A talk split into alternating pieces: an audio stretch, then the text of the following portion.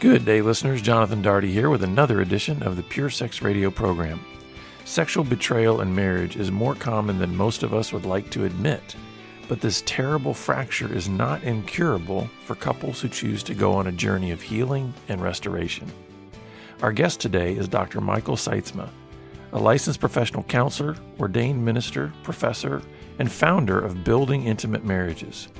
In our conversation, Michael answers questions around the why of affairs, the impact of past trauma, the myth of affairs only occurring in bad marriages, how to know if restoration is possible, what is required for restoration, and more.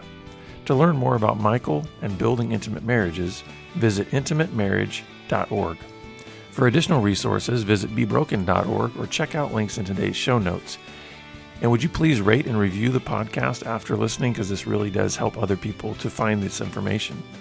Pure Sex Radio is produced by Be Broken, and Be Broken's mission is to help men, women, and families move from sexual brokenness to wholeness in Christ and equip others to do the same. Now, let's dive into today's hopeful conversation with Dr. Mike. Well, all right, Michael Sytsma, welcome to the program. Thank you very much, sir. It's an honor to be here. Yeah, I was glad to be able to get you uh, on the podcast just because of your experience in dealing with couples, especially couples that have dealt with uh, betrayal trauma. Um, but before Correct. we dive, dive into kind of some of the specifics of that particular topic, why don't you just share a little bit of uh, of who you are and kind of how you got into this space of counseling and work? Yeah, that that's a, actually a long story, but to to kind of keep it about as short as we can, I am an ordained pastor. Um, my original training was in addictions. Uh, so working with uh, chemical addictions, and then in 1990 started working with sex addicts.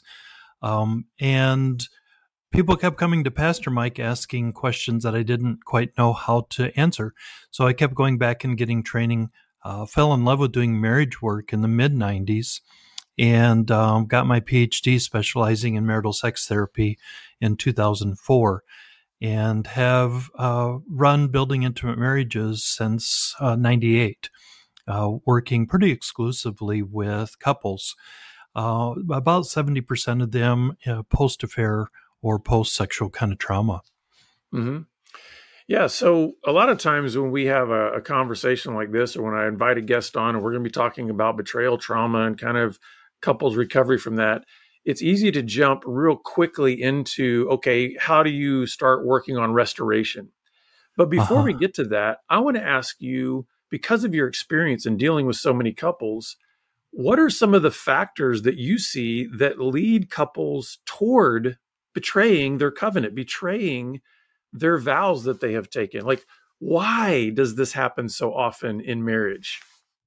And and that's a it's a good question. I want to answer it, but for the couples that are coming in, uh, I tell them that that question needs to wait until we get a little bit further in the healing. Um, that the simple answer for the why is that somebody chose sin. Somebody chose not to be self disciplined. Somebody chose not to follow through on the covenants that they made. And often people, in trying to figure out the why, are trying to make sense out of nonsense. And you can't make sense out of nonsense. To try to understand uh, why somebody would put everything at risk. Often people put their jobs at risk, their families at risk, their spouse at risk, um, sometimes at mortal risk um, if they're bringing disease or um, or a physical threat from somebody who's not particularly safe uh, why they would put all of that at risk. It just doesn't make sense. Um, and I tell them it, it comes down to uh, something as simple as the individual believing they deserved something they weren't getting. Um, I'm at the place that I just really detest the the phrase "I deserve." Um, it's almost always followed by some type of of acting out some type of sin, something that is unhealthy that wounds other people. But if we believe that I deserve something, or I really am craving and wanting something that I'm not getting, um, even if I am getting it in my marriage, I could get it someplace else also, and I'm undisciplined, then they're going to act out. And so the why comes down as simply as they they chose to behave in a way that um, was different than their covenants, than their commitments.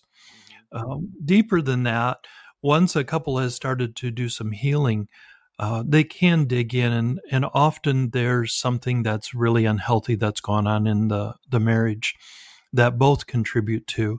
I call that the cancer in the relationship, that both have contributed to a cancer that was growing. Um, but even though there's cancer in the relationship, that's not what we start working on.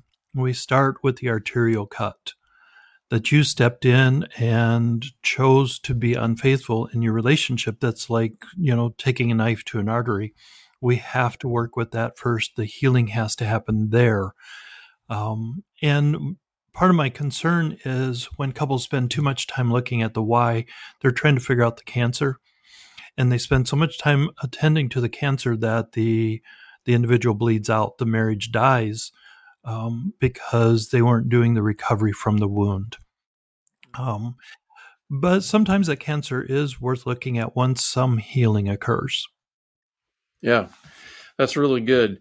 Now, I want to also ask, um, you know, by by the time a couple makes the decision to let's say reach out to you and your group for for counseling, uh, mm-hmm. Clearly, there's a recognition of some kind of brokenness. There's a recognition of need. How often do you see that there that some of these uh, maybe reasons behind why either you know the betraying spouse has done what they've done? How much it, do you see hist- a history of trauma, uh, a history of maybe marital brokenness in their own family of origin? I mean, are some mm-hmm. of these repeated patterns, or you know how does some of the history in each of the uh, uh, spouses individually play into then the brokenness that they're experiencing in their own marriage. That's going to really vary from couple to couple. Uh, you know it's a myth that affairs only happen in bad marriages. Um, affairs happen in really good marriages. Um, and sometimes there isn't an awful lot of history. Uh, there is a stupid moment. Uh, mm-hmm. there is a impulsive event that occurs, and um, you know sometimes it's an impulsive event that the person then needs to follow up on. One of the ladies I worked with, she had an impulsive affair. Uh, uh, she had too much to drink, an impulsive affair with a coworker, and she said, "I laid there in bed afterwards, thinking this is not the kind of person I am. I must like this guy." And she said, "So I worked to develop a relationship with him because I don't I don't do those kind of behaviors with somebody I don't have a relationship with.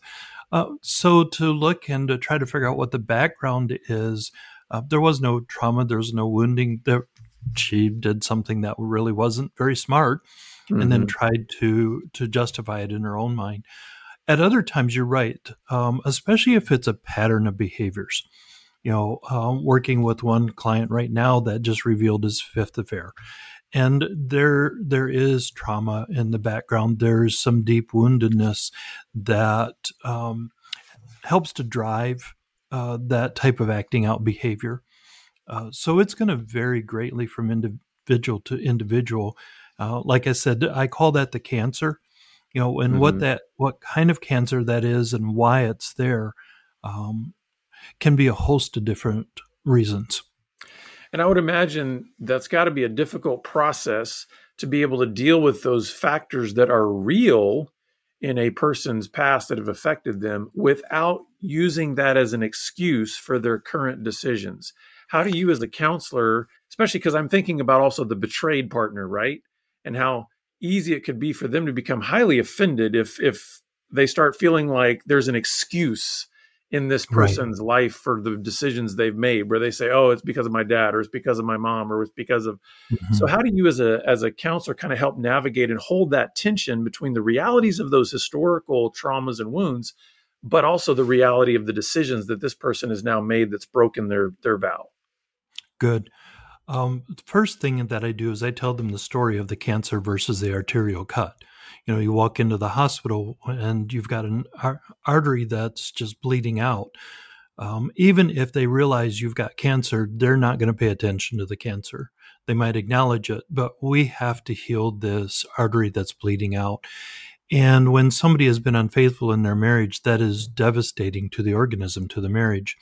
And so i work really hard on not not getting distracted in the whys on what got them to this place. But to spend time sitting in the wound and stitching up the healing, often it is months before I allow a couple to start really talking about the why, about the cancer, about the the foundation that led them there. Um, when we do, uh, my mentor Doug Rosenau, um, he used to tell the story of you go out and you buy a brand new Porsche and you pull into the parking lot, you roll down the windows, you drop the keys on the seat, and you walk into the store. Well, we kind of expect that the car's not going to be there when we get back. But once the police find the car and the person who stole the car, they stand in front of a judge and say, Well, he left the window down and the, the keys in the car seat. And the judge might look at you and say, Well, that was a really stupid thing to do. But he is still charged with grand theft auto he is still responsible for the crime, for the sin, for the offense that he committed. It doesn't matter what the foundation is or what the the reasoning. Many times I listen to why people have an affair and I think, oh, that makes sense to me, but it still doesn't excuse it. Mm. They still chose to not be disciplined in their behavior. Yeah, that's really good. So now let's let's let's dive in. This this couple has come to you. And I recognize that a lot of what we're going to be talking about here, Michael, you, there's going to be, you could probably answer every question. Well, it depends on the couple, right? So I, I recognize that, that everything, every uh-huh. situation has a uniqueness to itself because each individual in that marriage is unique and that marriage itself is unique to other marriages. But there but are I think patterns. We could, but I think we'd also argue there's patterns, there's principles, right? Mm-hmm. That kind of are overarching in this whole restoration process. So take us through what you seek to do with a couple that, number one, says we would like to pursue restoration. I think that's key first, right? Because, and maybe that's the first question I should ask you in this process is how can you tell? Um, how do you know maybe if restoration is even possible for a couple? Like, what are the key foundations mm-hmm. for that even being the track that a couple takes? Well, first, I will say that, you know, I joke if you want to get a couple of therapists arguing, ask them how to do uh, fair recovery, how to heal from from sexual woundedness, because we all have a um, a path that we we like and some principles that we will live and die over.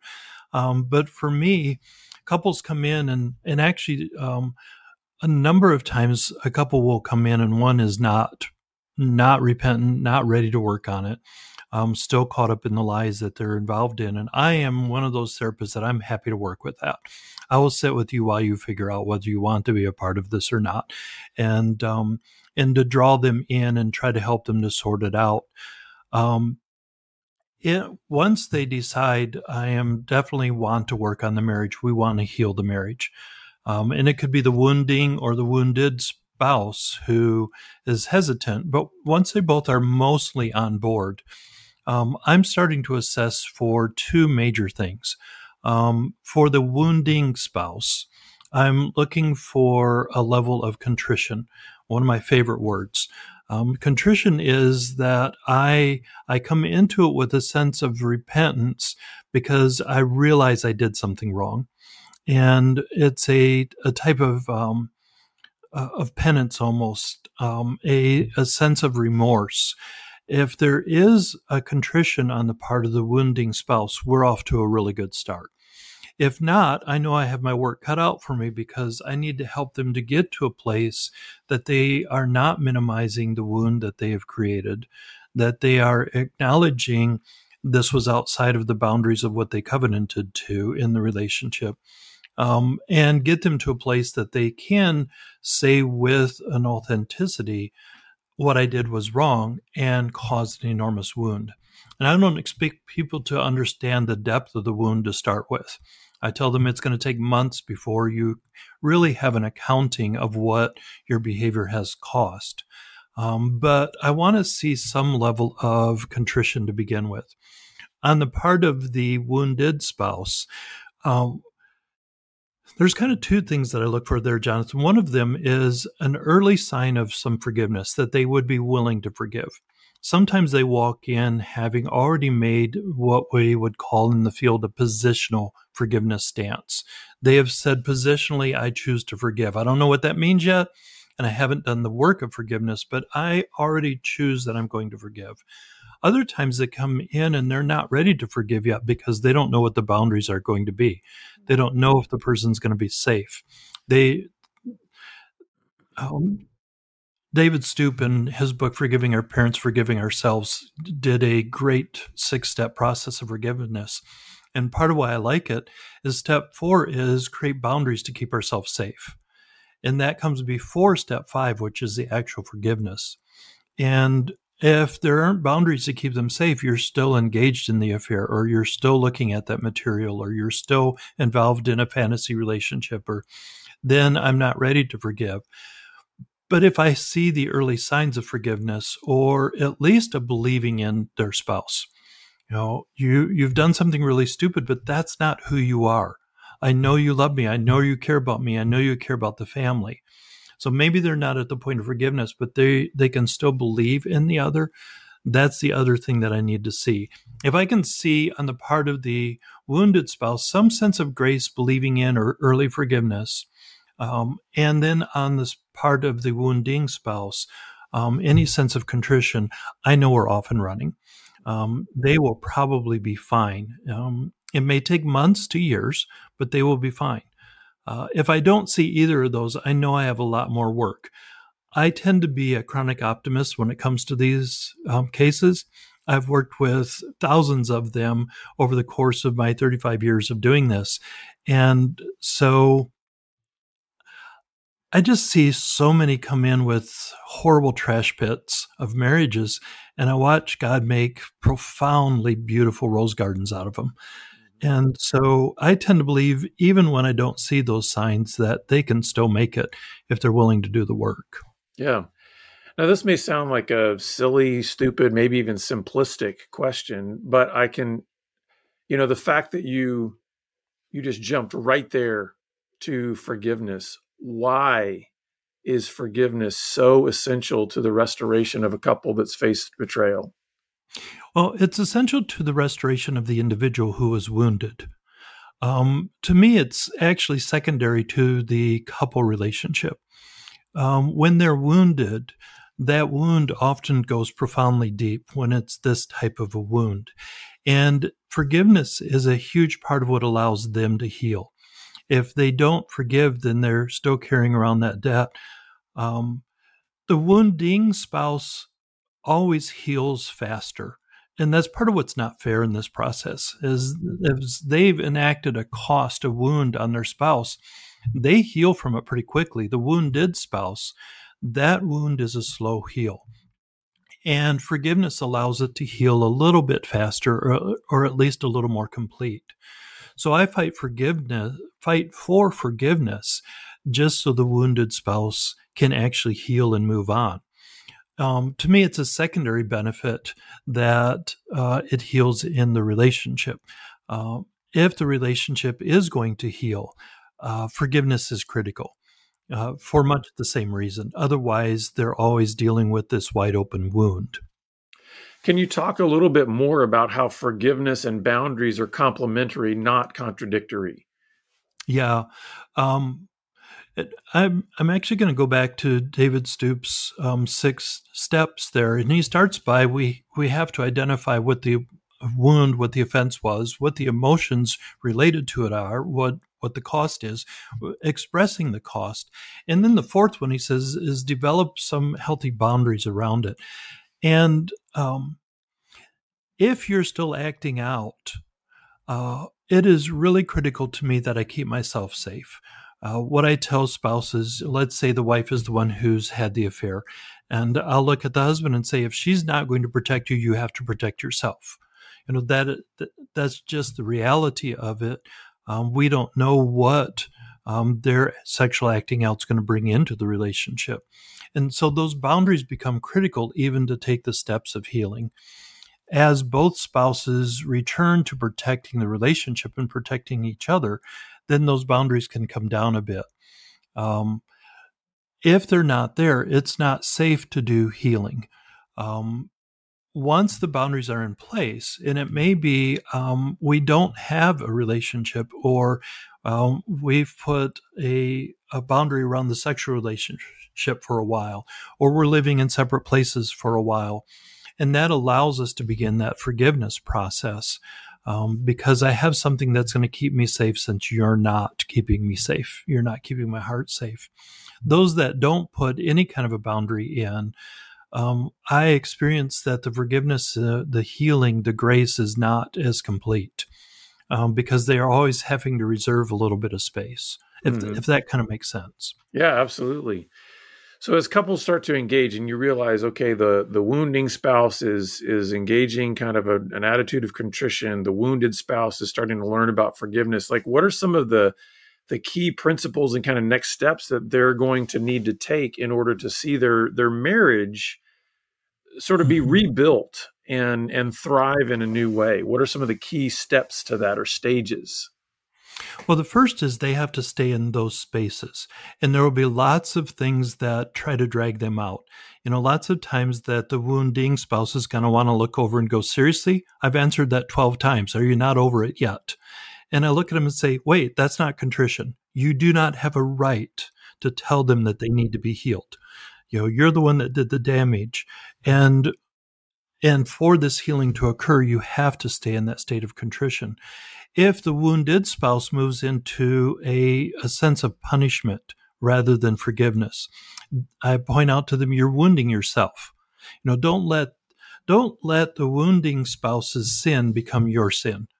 You know, don't take it on and and start to act in a sinful manner just because they wounded you. When we punish somebody else, it actually does the greatest damage to us. So my first task is keeping them always in that contrite and forgiveness kind of a stance. Um, even seven years in, I had a couple walked in and um, I had worked them through their affair recovery years ago. They sat down across from me and um, were here to deal with something that was going on with an adult child.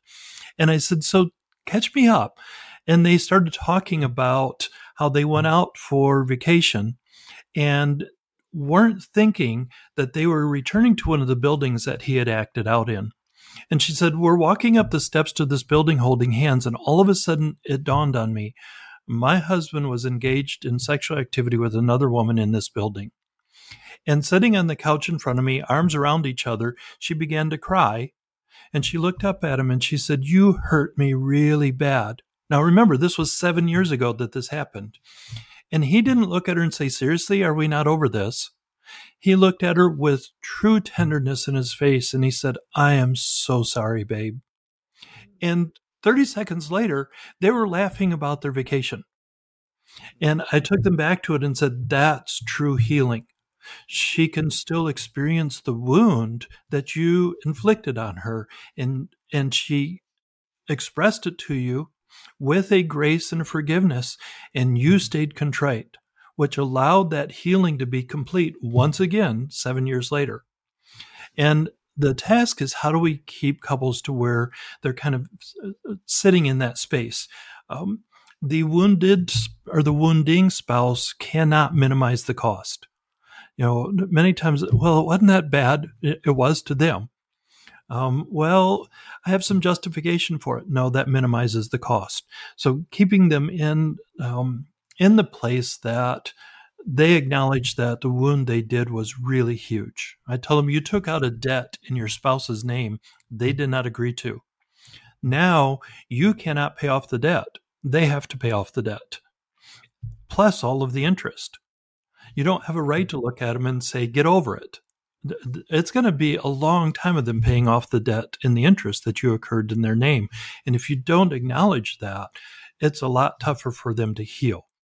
When you acknowledge that it was really profound what I did to you, it makes it a lot easier for them to for, to forgive and to move on. Um, to go back to your first question, I think part of healing too is keeping them from getting stuck in the whys, because like you said, they it easily moves into a blame game and that's not a, that's not helpful. Uh, once they start to heal, and there's a true state of contrition and there's true forgiveness, then it's often easier for them to sort through, yes, I did contribute to this part of the relationship. Um, and not feel ownership for the wound or the wounding, um, but ownership for the foundation that was in place that the wound grew from. Um, many times that's an important piece. I think the greatest thing, though, that I help couples to do is to reverse the patterns. And I'll use that language with them often. Um, when we've been wounded, our trauma brain doesn't doesn't store the details as much as it stores the pattern. And people forget that the patterns re-traumatize us and the patterns are triggers. Um, had one husband, he said, I, I, I, went out to, to Walmart, told her I'm, I'm headed to Walmart because I need to pick something up. And he said, I got there and they didn't have it. So I went over to the drugstore and they didn't have it. So I went over to the hardware store. And then I came home and my wife was totally freaked out. He said, I didn't understand what I did wrong. And she's like, You lied to me. You were someplace that you weren't supposed to be. And he said, It's not a big deal. And I interrupted him and said, It's a huge deal. Because what happened in the affair?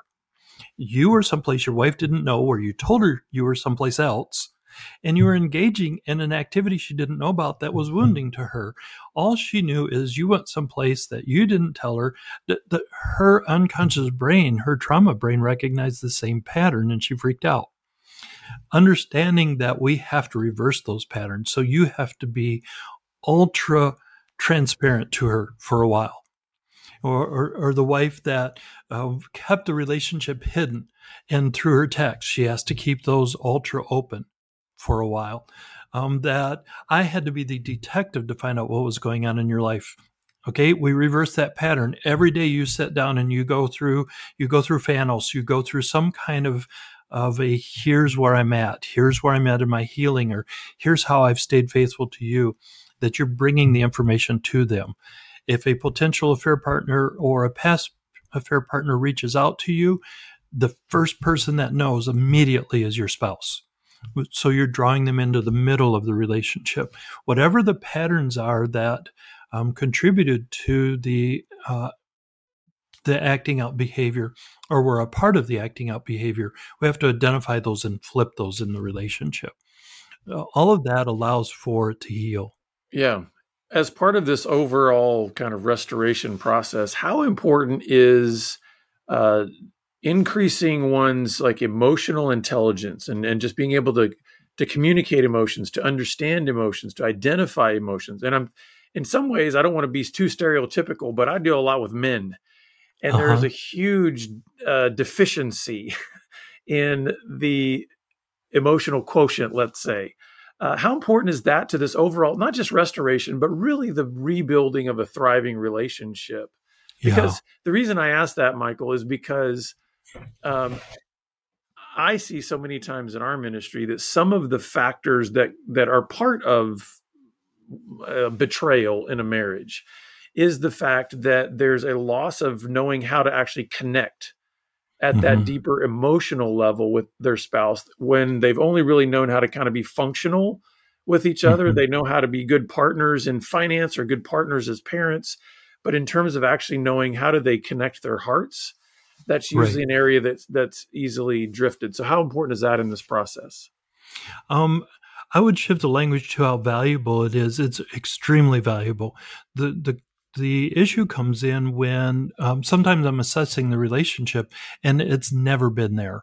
And some neurotypical or neuroatypical brains uh, are really struggle with connecting emotionally and asking your spouse to connect emotionally when their brain's hardly wired to do it is a longer task. And we have exercises in therapy that we can walk people through that teach them the skills um, because, like you said, it's really valuable. But part of what I love about working with these kind of couples is we've just we've just witnessed a huge explosion in the relationship.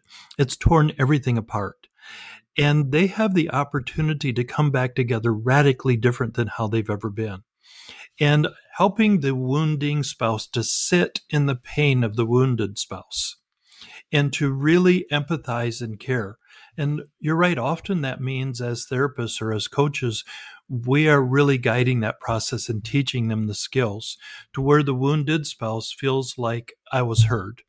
I always point mm-hmm. out you will never fully understand each other's position. You'll never fully understand why your spouse acted out sexually. You'll never fully understand the depth of the wound that you caused, but we can get pretty close as we empathically connect with each other. That allows for a healing that's far richer. Um, it is extremely valuable. However, I would want to say that it's not critical. Um, I've watched couples really heal well, even when one spouse struggles to have some emotional connectivity. Um, because they are able to say the words, they're able to follow through on commitments, they're able to show self discipline, they're able to, to prioritize the relationship and the spouse. So even without that that rich emotional connection, they can still heal really well. But it is, you're right, very valuable. Well, it isn't that the beauty of how God has designed a man and a woman to come together in marriage is uh-huh. that there's no such thing as like, okay, there's the picture right there. Look up on the wall. That's the that's what right. the perfect couple looks like. It's like, no, it's there's so much dynamic to it. So before yes. we before we wrap up our conversation, there's one other key area that I want to ask you about because I'm sure you've seen this in all of your experience. What are some of the key uh, dangers to watch out for or pitfalls that couples can run into, or maybe just obstacles that they're they're going to run into as they seek to do this really hard work of mm-hmm. restoring after there's been betrayal in the relationship. I think um, expecting their spouse to um, know their mind. Um, I expect you to know how wounding it was to me, or I expect you to understand how difficult the temptation was and why I fell uh, our spouse will not ever really fully understand us, nor will we fully understand them. If we if they need to do that before they can heal and move on, they're going to stay stuck. Um, the hopelessness that is a part of the process, you know, that you're not healing fast enough. I don't think you will ever heal from this. And I always look at them and say, well, maybe they won't, but why would you bail now? You know, let's stay present and allow them to come back to the table. People often forget to to let each other be human. You just deeply wounded your spouse. They're going to have very dark days. They're going to have good days. And some days you're thinking we're both going crazy. Don't lose hope in that process. Um, because as you continue to lean in and you allow each other to, to be human, um, allow your spouse to grieve the loss of a relationship that shouldn't have been. That's a human thing. It's important. Horribly painful, should not have occurred, but they're grieving the loss of relationship. You're grieving the loss of what should have been, what was covenanted.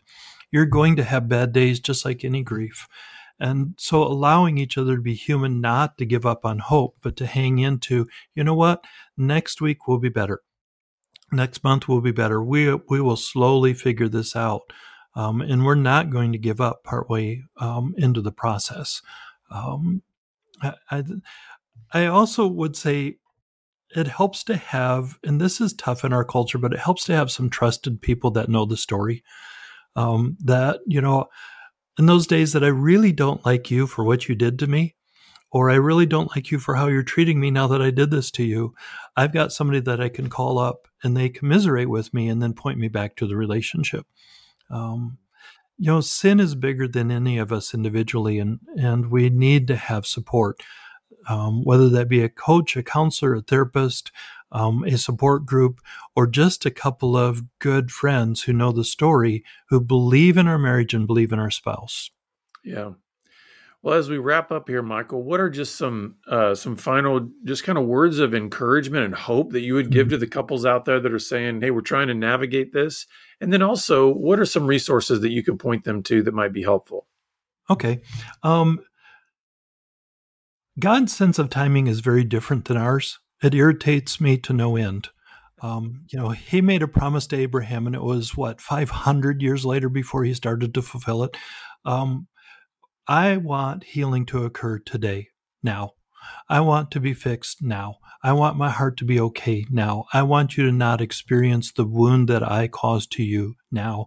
And it doesn't work that way. It often takes years to heal. So I, I would tell people be patient and allow the healing to occur. That healing process is rich and profound. And that's where we learn, you know, the wounding spouse learns contrition and repentance. They learn a sense of brokenness that nobody should have to learn the forgiving spouse has to forgive, has to extend mercy and grace. Uh, they have to learn to believe in somebody who wounded them. Those are rich skills. They're rich um, characteristics that take time for us to learn. So I'd invite them to be patient in the process would be the and and have hope because almost all the couples I work with go on to have far better marriages than they did going into the wound in terms of resources, um, I'm really excited that the you know my first book is now out, Secrets of Sex and Marriage.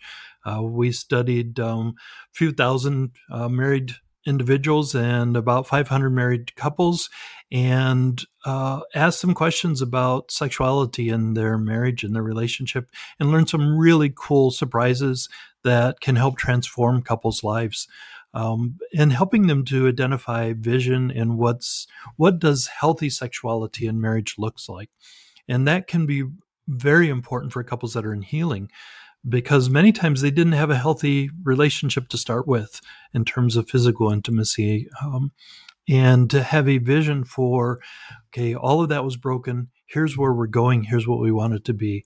Um, those can be good. Uh, they can find me at intimatemarriage.org or they can find out about the book at secretsofsexandmarriage.com. All right.